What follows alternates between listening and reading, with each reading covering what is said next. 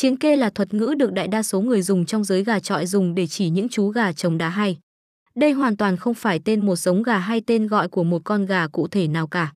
Các anh em chơi gà khi yêu thích hay kết một con nào đó thường dùng từ này để thể hiện sự yêu thích của mình.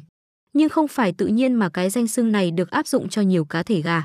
Nhìn chung thì những con gà trống này sẽ có các đặc điểm nổi bật của gà trọi hoặc đạt được một số thành tích tốt nhất định.